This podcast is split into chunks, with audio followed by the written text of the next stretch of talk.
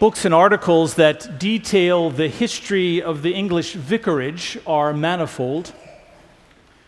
Some of them celebrate distinctive architecture.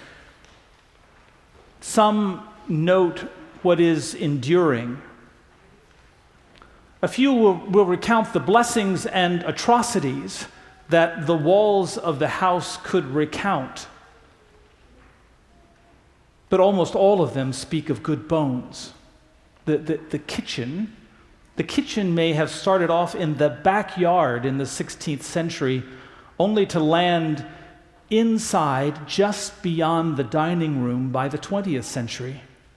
But the fundamental structure of the house is not only intact, it continues to serve the occupants well. Good bones. The builder of such a house would have used a plumb line, much like the one the prophet in this window that greets us every Sunday holds, with string, stone, and gravity. Even your average carpenter could craft a straight line and every angle needed to build a firm foundation. Amos and the prophets knew this. The plumb line he presents follows on the Ten Commandments, prepares the way for the Beatitudes just sung, the cross, the creed, the baptismal vow. In ascending order, Micah calls the wayward to do justice, to love kindness, and to walk humbly with God. He asks us to imagine a world where law enforcement training begins with do not kill, the do not kill of the Ten Commandments, and lingers at the pathos of the cross, and finally rests in the commitment to respect the dignity of every human being. Amos's plumb line, it warns the people of God that the discipline under which you are called to live will always bring you back to justice, kindness, and humility.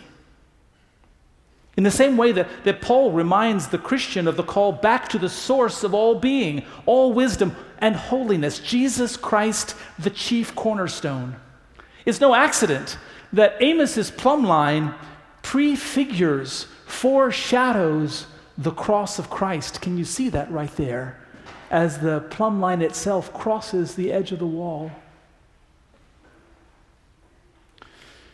The crowded ways of life in 1829, fraught with misapplication of manifest destiny, has given way to the corner of East Rains and Ross in Memphis, to Lower Broadway, and its misapprehension of rugged individualism and sense of moral independence. Still throughout, Amos and his plumb line, Micah and his prophecy, Christ and his cross keep calling the world, indeed the wayward people of God, back to justice, kindness, and humility, all wrapped by the mercy of God. Thank goodness for this steady, unchanging, convicting good news that continues to save and redeem. Christ Church was subject to this call at her beginning, and Christ Church continues to live into this call in the present day. Proclaim the good news of God in Christ to all people. So grateful to land and stand in this line of succession. So grateful to have these good bones, this extraordinary foundation on which to build a life. Has Christ Church landed in the ditch before? Yes. Will Christ Church land in another ditch on another side of the road? Most assuredly, but no fault in the plumb line, no fault in the prophecy, no fault of the cross of Christ, rather only in the misapplication, in the misapprehension of Micah's call to do justice, love kindness, and walk humbly at the side of God. few words about the past year.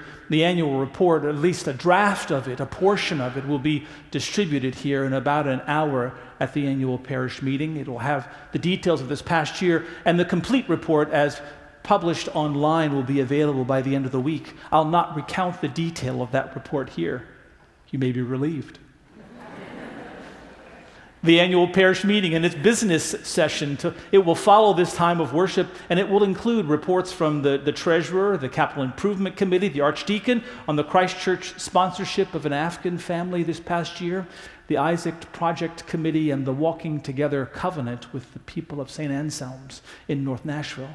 I'll not recount or anticipate the substance of those reports either. Instead, I simply invite you to remain for the meeting and the lunch that will follow.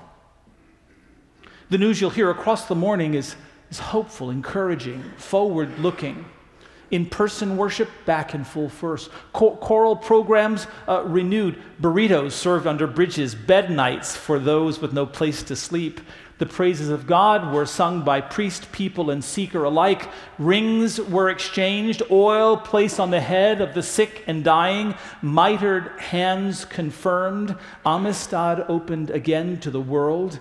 Buckbunik doubled its student body size. The Christchurch 10% tithe to outreach nourished healing across the county as intended.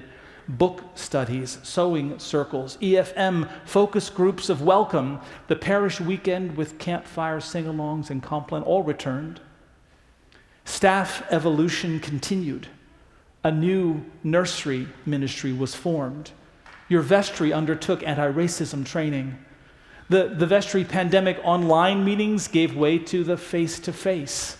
The men's prayer breakfast tripled in size on many months, and Sunday morning breakfast returned with the best of Nashville's hot chicken and baked apples. Pastoral care featured the regular scheduling of communion to the homebound and hospital bedsides. The ministry of the front desk greatly enhanced by the addition of 8 new volunteers. Journey in Faith in person again. Cultural arts, a program for the whole year for the first time in some time.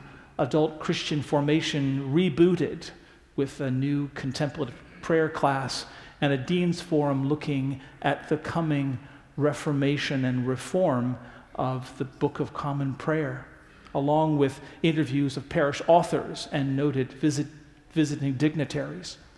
Young adult ministry began to flourish again. The jazz mass for breaking bread reached new heights in attendance and praise, often singing the songs of spirituals, camp meeting, gospel rhythm, and taise. Catechesis of the Good Shepherd came back in full force with numerous child-centric special offerings. I wonder, did you walk a labyrinth this year? Or the Stations of the Cross? Did you walk with the Nashville Cares AIDS Walk? Did you tie the fence pink? Did you stand in vigil for Ukraine?